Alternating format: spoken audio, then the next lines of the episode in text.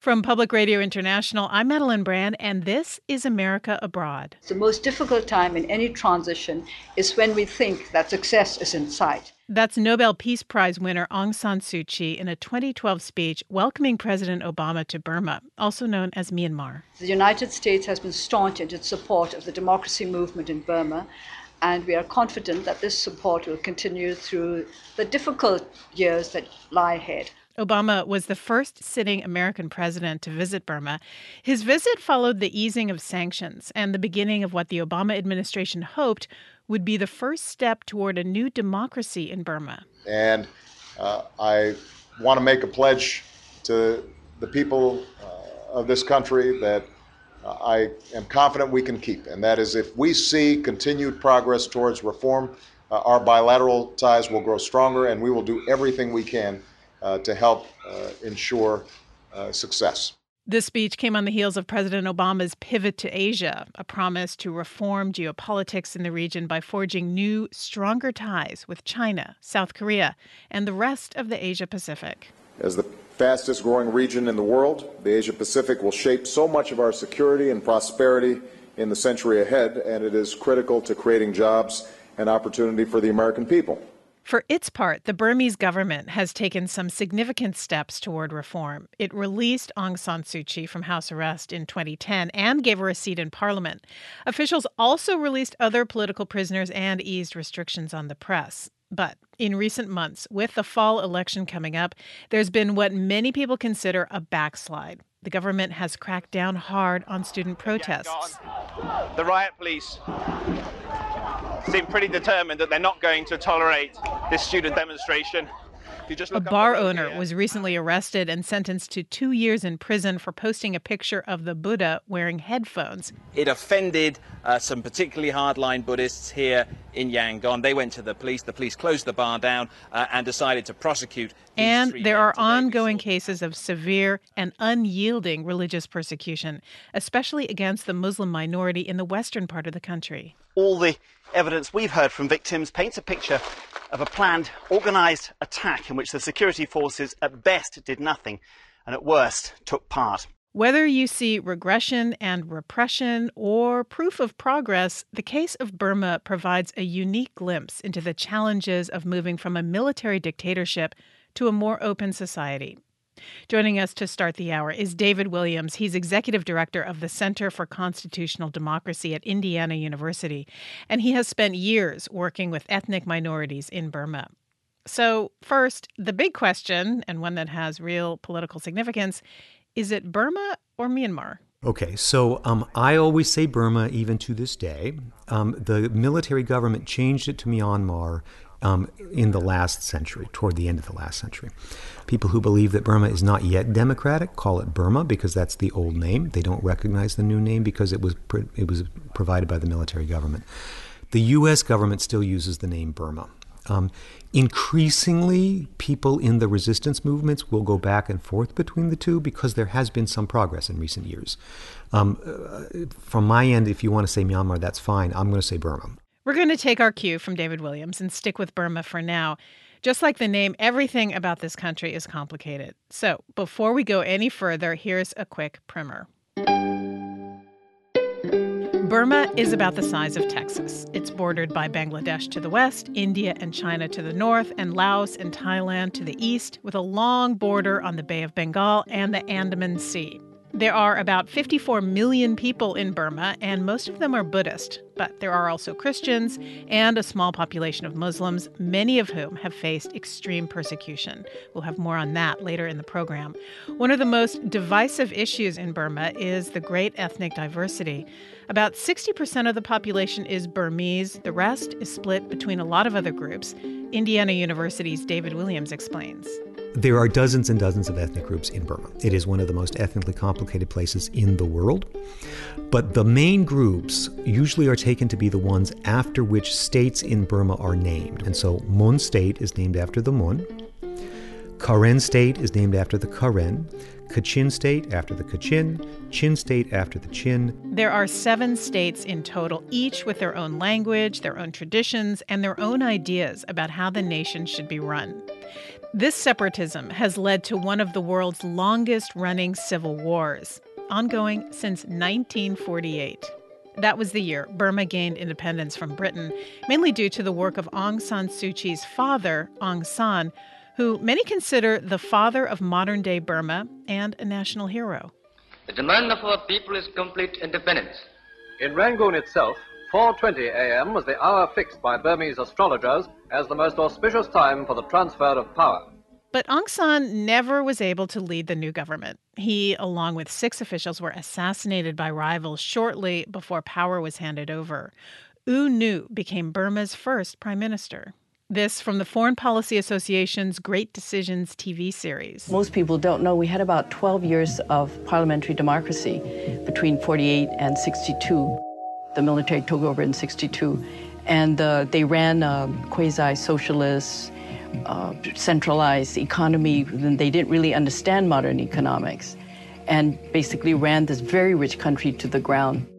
The military ruled unchecked for the next 26 years. Then, in 1988, a group of students, monks, and other citizens rose up against the military leadership.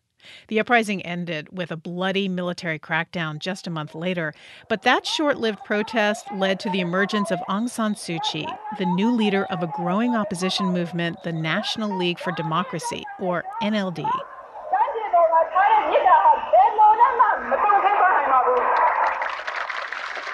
Aung San Suu Kyi was placed under house arrest for the first time in 1989, but her message was clear when the country held open elections in 1990, her party won an overwhelming majority of the seats in parliament. The military junta refused to recognize those results, but the international community was paying attention. In 1991, Aung San Suu Kyi won the Nobel Peace Prize, an honor which she only heard about over the radio. It did not seem quite real because, in a sense, I did not feel myself to be quite real at that time. Aung San Suu Kyi was in and out of house arrest for the next 15 years. Then, in 2007, another uprising. Burmese monks staged large scale protests known as the Saffron Revolution, saffron for the color of the robes the monks wore. This uprising, too, was suppressed by the Burmese military, and with that came swift condemnation from the West, including the United States. The world has also been horrified by the response of Burma's military junta. Monks have been beaten and killed. Thousands of pro democracy protesters have been arrested. And Burma's dictator, Than Shwe, continues to hold captive the leader of Burma's largest democratic party, Aung San Suu Kyi. President George W. Bush announced more sanctions against the country. But then a shift what President Obama called flickers of progress. Elections are held, access to the internet is loosened, and political prisoners are released. Obama sends Secretary of State Hillary Clinton to meet with Aung San Suu Kyi in Burma. Two years later, Obama himself visits, reiterating his commitment to closer relations. Uh, today marks the next step in a new chapter between the United States and Burma last year in response to early. But that same year, right around the time of Obama's visit, there was a harsh reminder of the ongoing problems in the country the persecution of ethnic and religious minorities. In October of 2012, the Arakanese ethnic group in Rakhine State in the West attacked the Rohingya, a Muslim minority also living in Rakhine State. Buddhist attacks on Myanmar's Rohingya Muslims have picked up in the last few weeks following the rape of a Buddhist woman. They burned thousands of houses to the ground and displaced hundreds of thousands of people in a demonstration of extreme Buddhist nationalism. Thousands of Rohingyas have fled to Bangladesh, but thousands more have been refused entry. Well, for those who do make The Rohingyas' plight has been largely ignored by the international community, and Burma's central government, if anything, has made things worse for them. John Knaus is an expert on Burma with the National Endowment for Democracy in Washington. I think the Rohingya situation is one that you have to take separately from a lot of the other ethnic minority problems that are in the country because the Rohingya not only are they not allowed to vote, they're not given any rights as citizens. They're not even recognized as citizens in the country. That is going to be a long term problem that is going to take a lot of work to resolve. Complicating the situation even further is a growing issue with human traffickers taking advantage of the desperate situation. There are about 140,000 Rohingya now living in displacement camps outside the Rakhine capital of Sittwe. The conditions in the camps are deplorable. There's a lack of food and health care, and no one is allowed to leave. The people are, in effect, prisoners in their own country. The traffickers offer them one of the only ways out. Producer Axel Kronholm sent this report from one of the camps. Abdul, a scrawny Rohingya male in his 40s, leans forward, gazing into the screen of a dusty laptop where a Skype call is connecting. It's been 47 days since his 14 year old daughter Dildar left the IDP camp on board a fishing boat crammed with other Rohingya Muslims escaping the oppression in Myanmar. But until her traffickers are paid off, she is held captive in a secret location, somewhere on the border between Thailand and Malaysia. Hello. Hello. Hello. Assalamualaikum. Waalaikumsalam. One of the traffickers picks up the phone, but the signal is bad.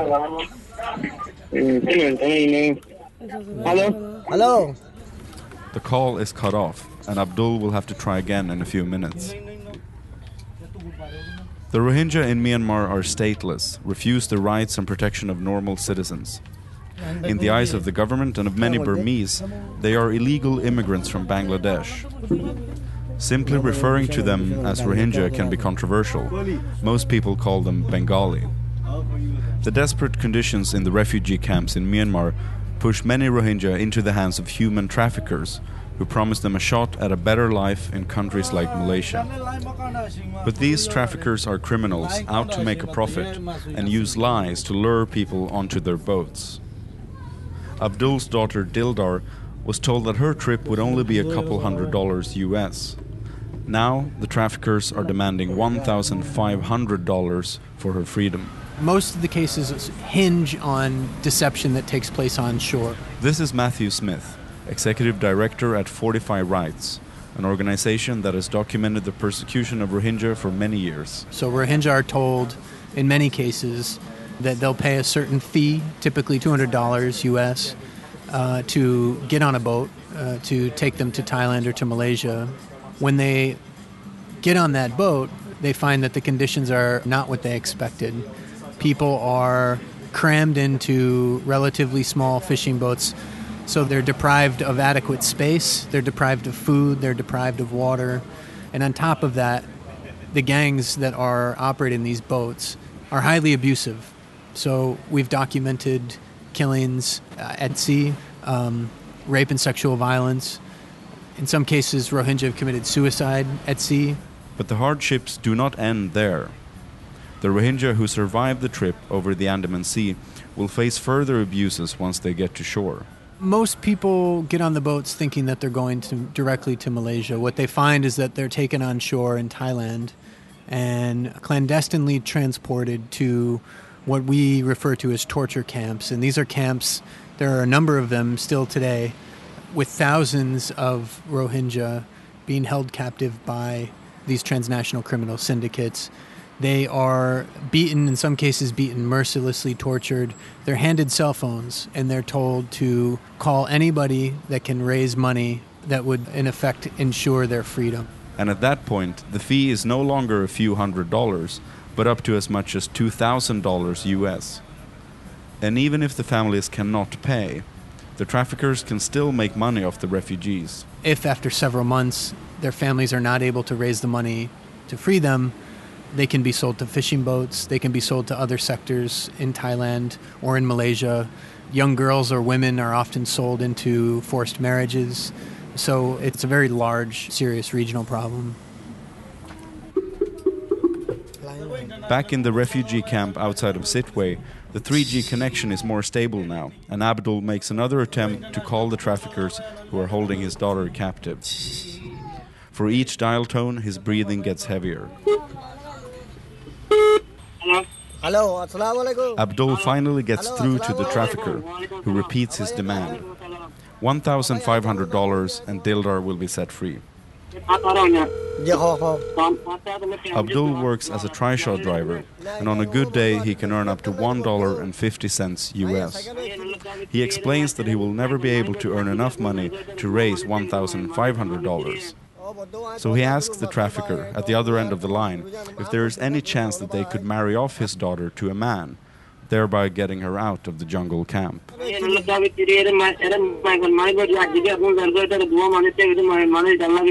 All the other girls here are leaving because their parents are paying, the trafficker says. It's only Dildar that nobody wants to pay for. And then it happens. Abba! Abba! the trafficker hands over the phone to Dildar, who at this point hasn't had any contact with her parents since she left 47 days ago.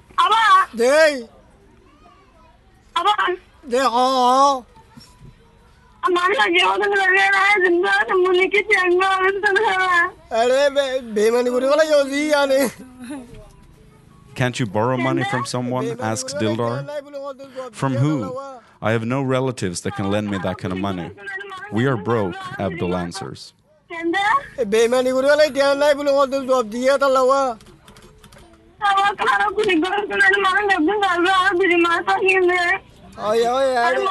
Daddy, all the other girls are leaving from here, Dildar says.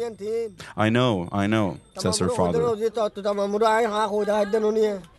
And before Dildar gets a chance to say goodbye, the trafficker takes back the phone. Ji ji If you manage to raise the money, call me again, says the trafficker. I will try, God willing, says Abdul, and again begs the trafficker to try to come up with some kind of solution.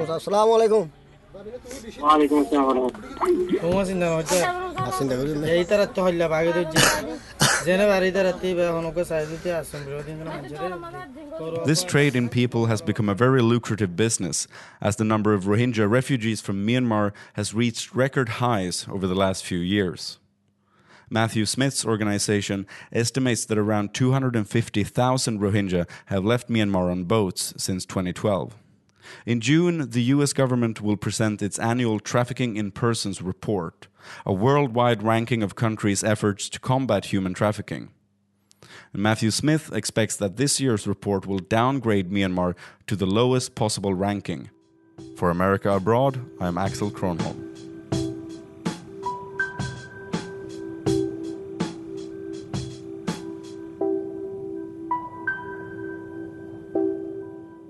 This Trafficking in Persons, or TIP report, that's put out by the State Department every June, could put pressure on the Burmese government to improve treatment of the Rohingya and other ethnic minorities in Burma, because the demotion would justify reinstating some sanctions. But former diplomat to Burma, Priscilla Clapp, says the problem with human trafficking is indicative of a larger issue, one that sanctions won't solve. The trafficking is happening by criminal gangs. It's not the military that's out there trafficking in persons. It's not the government that's doing it. They would like to stop it, but they don't have control over the remote parts of the country. Clapp says gaining control over the renegade Burmese states is going to take time. Democracy is inherently confrontational. All the forces in a society are constantly negotiating with each other to resolve differences, to find uh, compromises and how to move forward. They don't know how to do that. The UN Human Rights Office came down hard on the military's lack of response to the Rohingya problem. Special Rapporteur to Burma Yang Hee Lee addressed the Human Rights Council in March. There have still been no credible investigations into the serious human rights violations that took place in, in 2012 and 2014. But Priscilla Clapp says we shouldn't be so quick to blame the military for all the nation's ills. The society itself has got to change. And that's going to be a long, slow process. And it takes ages, generations, for a society to learn how to manage democracy. You're listening to Burma at the Crossroads on America Abroad. Let us know your thoughts about this program. Tweet us at America underscore abroad.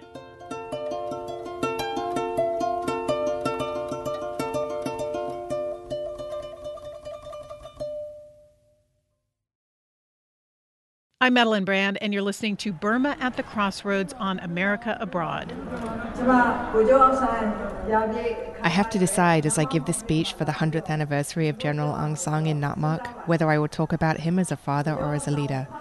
Tens of thousands of people gathered in Natmauk, a flat, dusty city in the center of Burma. It's mid February, and they're celebrating what would have been the 100th birthday of Aung San, a national hero and father of Nobel Prize winner Aung San Suu Kyi.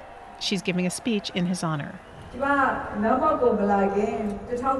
I came to Natmauk, I checked the speech that my daddy made when daddy got to Natmauk for the last time in 1947. When I looked at it, it was a very good coincidence. In that speech, Daddy said, I will govern this country with love and loyalty. Try to think how many leaders are there who say that they would govern the country with love and loyalty. It's not easy. Aung San Suu Kyi has a devout following in Burma and throughout the world. To learn more about her, we're joined now by Peter Popham, a former South Asia correspondent for the British newspaper The Independent, where he spent many years covering Burma. He's also the author of a biography of Aung San Suu Kyi. It's called The Lady and the Peacock. Peter, welcome to the program. Thank you very much. Right, so let's talk about the lady, Aung San Suu Kyi. Tell us about her rise to political prominence. How did she become so famous?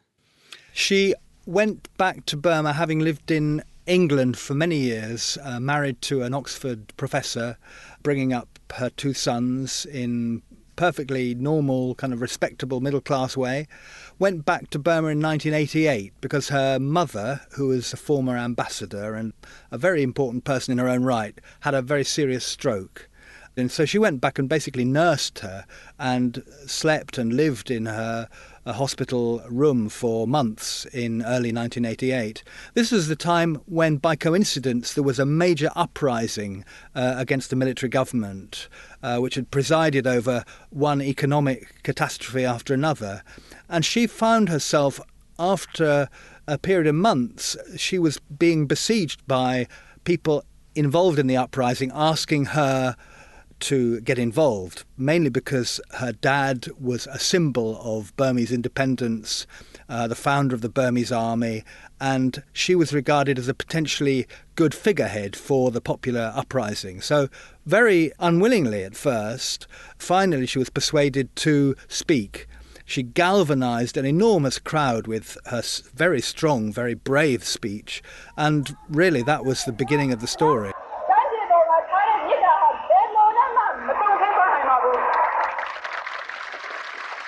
So she accepts her destiny in 1988, and then a Yeah. year later, she's placed under house arrest.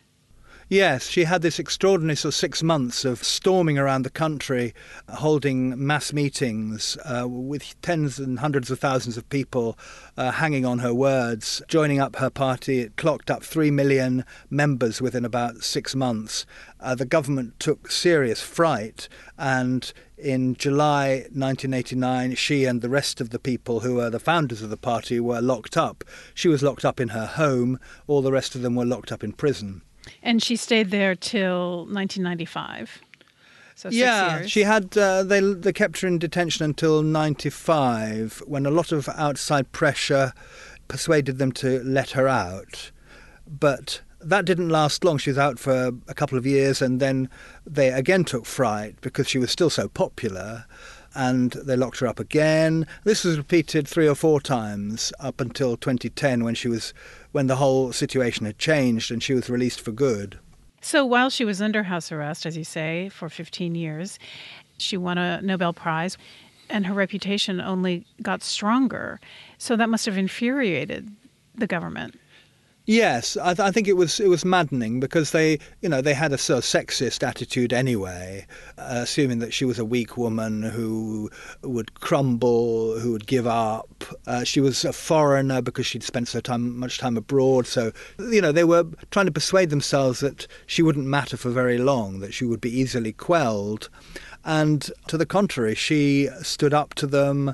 She survived at least two attempts to kill her one of them quite serious and deliberate. So the regime finally, under the general who is now the ex general president of the country, Thein Sein, and who is more intelligent than his predecessors, realised that they couldn't beat her, they would have to co opt her in some way or another. And that's the process that has been going on underway since 2010. We've heard some criticism, some of which has been sharp and pointed, that since she became a member of parliament, she's not been vocal enough in supporting minorities such as the Rohingya, the Muslim minority, the Rohingya group. Is there something to that criticism? Oh, very much so. Yeah, this is a big sort of cloud that's appeared in the sky since her release, really. Because she is sort of a synonym for uh, human rights, for courage, for resistance to persecution, they were expecting her to stand up and speak out for the Rohingya and for the Muslims in general when they were persecuted. And this she really has failed to do. She's been asked the question many times and she's given many kind of answers, but none of them really amount to a ringing declaration of support or ringing condemnation of the attacks on the Muslim community. I don't want to try and exculpate her or sort of uh, be her sort of spokesperson on this, but I understand part of the rationale, which is that her enemies are always trying to lump her together with foreign elements of one sort or another. And I think she probably sees this as a trap which she absolutely must not fall into because there is a lot of anti Muslim feeling among ordinary Burmese. And if she were to identify herself with the Muslim minority, she fears, I suspect, that she would lose a lot of her mainstream Buddhist support. This is not to excuse her silence, but it helps to explain why, as somebody who is determined to survive politically, she has been very timid on this matter. Hmm. Well, so maybe she's doing what it takes to get into power, and then she will return to her freedom fighter roots once she gains power. Is that the thought? I think that having basically lost her family, uh, lost you know everything that mattered to her in the first 35 years of her life in order to achieve a political breakthrough. That is her very clear focus. And I don't say she'll do whatever it takes because she's not really interested in personal power. She's interested in turning Burma into a functioning democracy and increasing the amount of freedom and improving it as a country. And that's her mission. And I think that she is determined to attain power in order to achieve that. And so, in a sense, she has a certain sort of steeliness about that. Well, I want to thank you so much for joining us today. Thank you very much. It was a pleasure.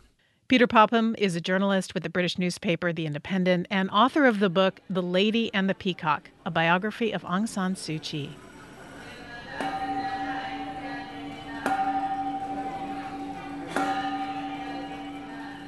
In the heart of downtown Yangon, formerly known as Rangoon, the 2,500 year old Sule Pagoda buzzes with the chants of monks and worshippers. Over the years, this iconic Buddhist structure has been a major attraction for both the pious and the political, serving as a rallying point for the 1988 student uprisings and again for the 2007 Saffron Revolution.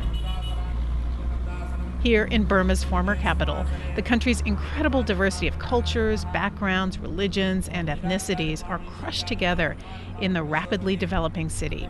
Yet many people share the experience of decades of oppressive isolationism and military rule. Reporter Adam Ramsey visited Yangon to get the pulse of the people before this fall's election. Meandering through gridlock traffic below the Sule Pagoda, Burmese Muslims filter past their Buddhist countrymen and cross the street to the Bengali Sunni Jame Mosque, just in time for sunset prayer.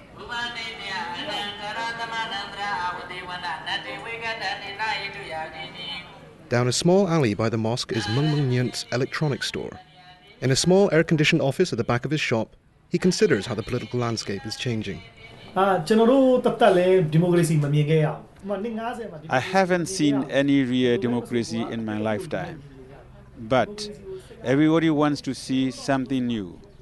We even have a common saying now whenever we go to the funeral, we feel sad for the person because they never had a chance to see democracy. Nyent has followed international affairs since childhood, and he's now keen to analyze politics a little closer to home. And yet, even with his excitement, he's quick to temper his positivity. I am really not too optimistic I think these transitional problems will continue for decades. A few blocks to the east of Sule Pagoda, Tan Tan Nang busies herself at her food stall, quickly loading plates with hot food and shouting orders to her family. For her, the politics of elections come second to surviving and the practical realities of making a living. The reason I am not interested in the elections is we are running a business, so we can't keep politics in mind too much. I have to care about myself. I have to struggle myself, whichever government comes in. Just around the corner from her food stand sits a small newspaper shop. Inside, Chawana So feels torn between a desire for a stability that won't threaten his livelihood and a desire for a National League for Democracy victory and positive change. I am worried about whether the demonstrators will cooperate or if the elections will be cancelled because I witnessed the saffron revolution and when that happened I had to stop my business for some time. If something like the 1988 demonstration happens again, I truly worry what the future of my business will be. Another part of his anxiety lies in the constitutional ruling that bars Aung San Suu Kyi from becoming president. For him, this is a sure sign that true change is not coming anytime soon. Everybody wants change. Everybody hopes there will be change. But I have to say that the change that everybody hopes for is not really happening so far. While the international community and many within Burma place the spotlight solely on Aung San Suu Kyi, for the ordinary people of Burma, the priorities are simple a chance to democratically enforce positive changes for others like them. Reforms have been a start, but with the elections just around the corner, too many feel there is too much at stake where too little is guaranteed. For America Abroad, I'm Adam Ramsey in Yangon, Burma.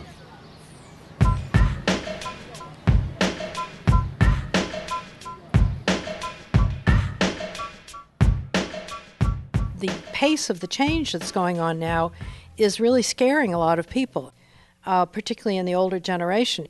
That's former diplomat to Burma, Priscilla Clapp. Many of them were comfortable with military rule and with the stasis that it brought in the country. Clapp says this discord between the younger and older generations is to blame for much of the tension that remains in Burma. She said this was at the heart of a recent student protest gone wrong in the city of Letpadan, about 90 miles north of Yangon. Okay, you can see here, this is uh, one of the main roads going into the centre of Yangon. The riot police seem pretty determined that they're not going to tolerate this student demonstration.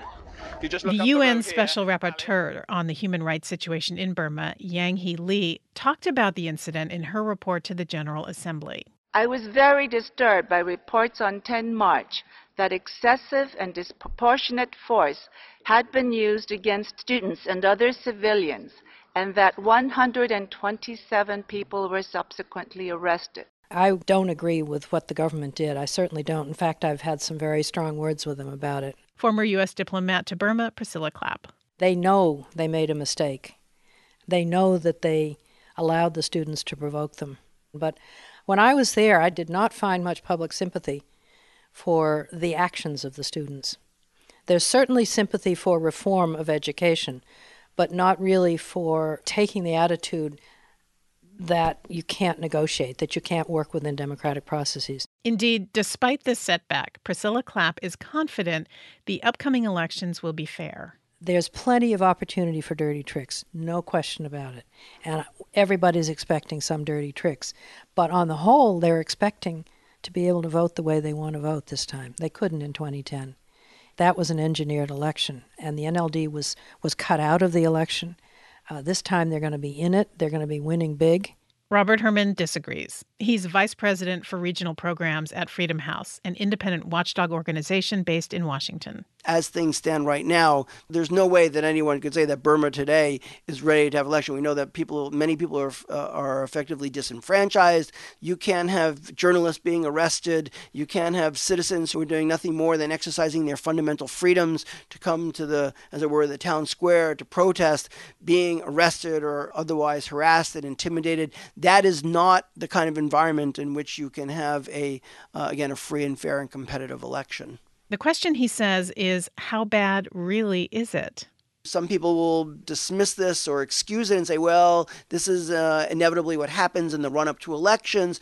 Others are more concerned that this is a, a deeper retrenchment on the part of the government and think that some of the reforms, and there have been some that have been introduced, there's now a real concern that they're being undone and the way forward is not entirely clear from, as an observer. Either way, it's something international observers are keeping a close eye on. You're listening to Burma at the Crossroads on America Abroad. Coming up, more on the role of the United States and the rest of the international community. Visit our website for images, extended interviews, and more. We're at americaabroad.org.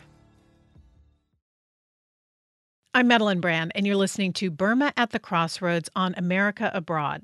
It's estimated that about 5 million Burmese have left the country and settled elsewhere in the region and also in the United States. There are a number of Burmese advocacy groups here working to make change in Burma. One of the most well known is the U.S. Campaign for Burma in Washington. Their policy advisor is Myra Dahgaypaw. She joins us now. Okay, now I want to start by talking about your personal story. You're a member of the Karen people, and that's a persecuted minority in the southeastern part of the country. Tell us about what it was like growing up there as a member of this group. I was born as an internally displaced person in Karen State, um, very remote area where the Burmese troops and the Karen troops were fighting with each other very often. And so basically, my village is were burned down many times. The reason why I say my village is because one village was burned down, we moved to another village, built up, established ourselves, and then very soon after, then the village was burned down. We had to move to another place again. So I had many villages when I was a child. And there were times when I had to stay in the caves, in the jungle for hiding from the Burmese troops. So it was pretty scary always full of fear, not knowing when life is going to lead us for the next day. Are we going to survive? So I'm pretty sure you can imagine if one has to live under such kind of condition. Did anything happen to your family? Yes, and uh, my parents were killed, so as my oldest brother, his wife, and his daughter. How old were you when your parents were killed? I was very young. Uh, I didn't even know myself yet when my father was killed, and then my mom was killed when I was around four or five years old. And my brother and his wife were killed sometime in mid 90s. So, who raised you? I was raised by uh, my uncle, my father's younger brother. Did you really understand why you were being attacked, or who was doing it and for what reason? Well, of course, when I was a child, I, I didn't understand a thing, but I grew up, I learned. When did you and first realize that this was about differences in ethnicities and and um, I think probably at my early age, like um, 11, 12, 13.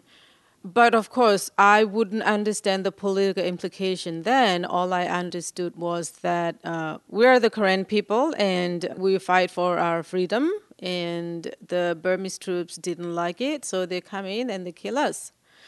Um, of course, as the mindset of a very young child, that's all I could understand.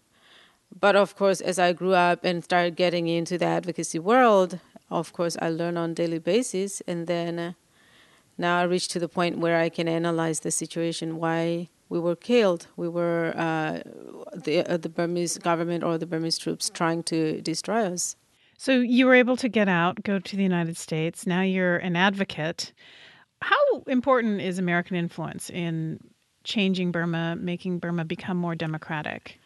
I do strongly believe that the United States if our leaders here have the political will, they can still make a huge difference.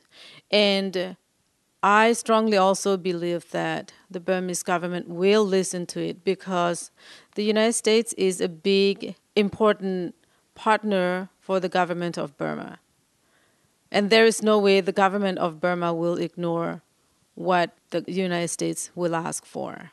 Did you think it was too soon for the president, President Obama, to visit Burma? It was too soon. We did talk about it. We did bring to his attention that his visit was too soon. The gift was too big. And so we would like the engagement, but with tangible action, tangible outcome. So he started off quite right, but then all of a sudden he started giving up all the leverages we've been having in the past over a decade. And then he went there.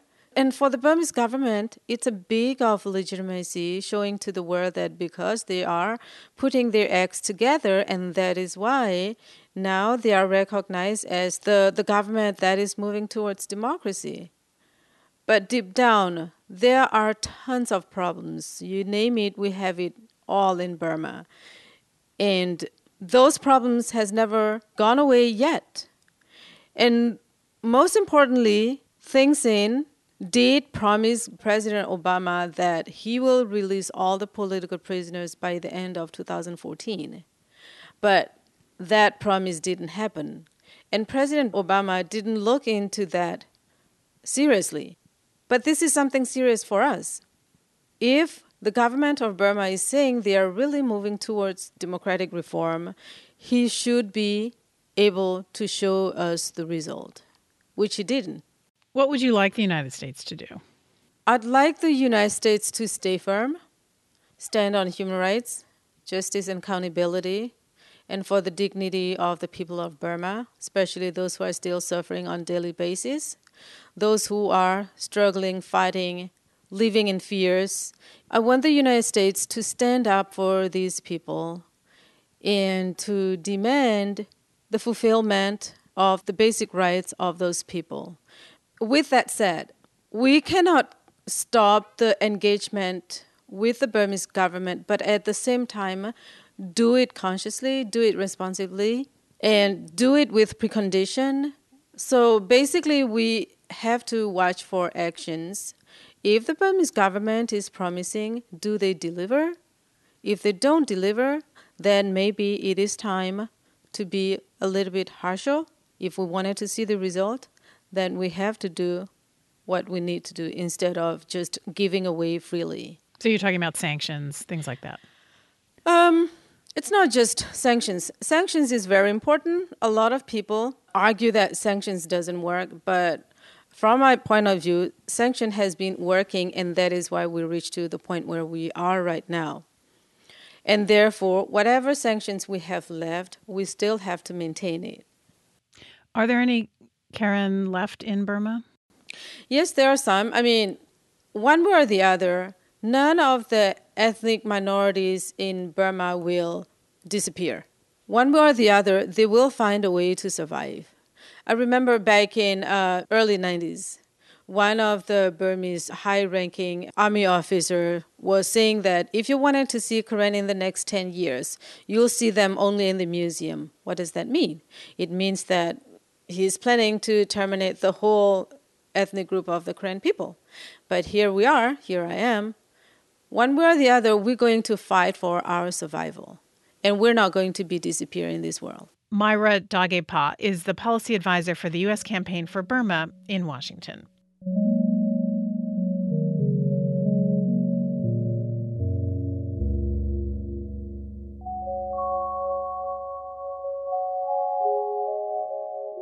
The question of how well do sanctions work is something foreign policy analysts have been studying for a long time and has influenced policy decisions in places ranging from Cuba to Iran. Sanctions have been imposed on Burma three times once after the 1988 student revolutions, then again after the 1990 elections, which critics called a sham, and again after the 2007 saffron revolution. But starting in 2009, things began to change. It was part of a broader foreign policy approach President Obama alluded to during his first inauguration speech. To those who cling to power through corruption and deceit and the silencing of dissent, know that you are on the wrong side of history, but that we will extend a hand if you are willing to unclench your fist. There was a great deal of pressure on Burma to bring about, in particular, political change. And it wasn't just only from the United States, but there was international pressure. Paula Dobriansky was the Undersecretary of State for Global Affairs in the George W. Bush administration and is now a senior fellow at Harvard University's Belfer Center for Science and International Affairs. There was also pressure internally, mainly because of not only the political opposition, but economically. Burma was being left behind. The government felt they were caving to the enormous influence of China, so they were eager to forge a stronger relationship with the West. The Obama administration, in turn, jumped at the potential for an opening. Well, cautiously jumped. Former U.S. diplomat to Burma, Priscilla Clapp. The Obama administration was very wise. In 2009, they put together a new policy that said we're going to keep the sanctions in place, but we're also going to offset that with an offer to engage. We're ready to engage. Here's what you have to do to engage with us. And they spelled it out one, two, three, four, five. And so that made sense to these ex generals. And they said, okay, we'll start doing one, two, three, four, five. And they did it. And of course we had to respond. If we hadn't, they wouldn't have kept doing it. And so in 2012, sanctions were lifted. I think that there was a feeling that the lifting of sanctions gave them contacts, opportunities, both political and economic opportunities for furthering and for advancing the situation in Burma. But former Undersecretary Paula Dobriansky says ending sanctions in Burma has not had the desired effect. I will say that in hindsight, now that there has been a backsliding, and that has been of concern going into the elections in Burma. We were willing to work with the Burmese government towards bringing about reforms, and the current state of affairs is very, very disappointing. Very disappointing. For the critics who said the sanctions should not have been lifted, actually, they have become vindicated for those who said that let's lift the sanctions, let's try to work with them and provide an incentive to bring about change, I would say that what is happening on the ground is a grave disappointment. Do we think that just because we are a powerful country, we have the leverage to force or, or convince other countries to do what we want? That's David Steinberg. He's a professor of Asian studies at Georgetown University, and he's been following the situation in Burma since 1956. He says what's happening in Burma now is not a backslide. Backsliding from what is the question? Backsliding from the authoritarian military? No, obviously not but backsliding from an ideal that we established, we the West established for that country without the Burmese actually saying so. Steinberg says the changes happening in Burma are, in fact, rather remarkable. We're talking about a transition in four years from a terribly autocratic government, an authoritarian government, into one which is moving in the direction of a pluralistic society.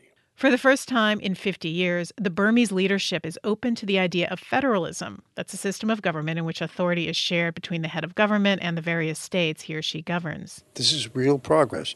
What kind of federalism? We don't know. Will it be sufficient? We don't know. But at least we're getting the progress of recognizing that the minorities have more rights that need to be implemented. Those rights are stipulated in the Constitution, but they've been ignored. Before Burma determines what it wants to be, Steinberg and others argue they have to come to terms with who they are as Burmese and as members of a global society. We need to continue to talk about democracy and rights, but we also have to talk about this more broadly in terms of a multicultural society that has not come to grips with itself as a multicultural society in any meaningful way we have an overarching ethos of the United States. We're a multicultural society, but we have a concept of ourselves as Americans. This is critical. Burma doesn't have that. These people do not first think of themselves as Burmese. they think of themselves as Kachin or Chin or Rohingya or whatever. And that has to change, and that's a very gradual change. And we must understand that it is gradual. It involves changes in education, it involves changes in relations with the external community, and this is a long process, but one that is essential for the stability of the region also. Whether you believe Burma is truly on a new path or that it's sliding back into authoritarian rule, there's little doubt that this is a critical moment for the country. This fall, the world will be watching as Burmese citizens head to the polls to elect their new leaders. It remains to be seen whether they will lead the country to a new era of openness. You've been listening to Burma at the Crossroads on America Abroad. This hour was written and edited by Mia Lobel and produced by Rob Sachs, with additional production help from Flawn Williams. Special thanks to producers Jonathan Pedno and James Gray. Audio engineering support was provided by Mario Saavedra at KCRW. You can hear past programs by subscribing to our podcast on iTunes, finding us on the America Abroad or Public Radio International apps, or by visiting our website at pri.org, where you can also find extended interviews and exclusive content pertaining to this and other programs. I'm Madeline Brand, and this is America Abroad from Public Radio International.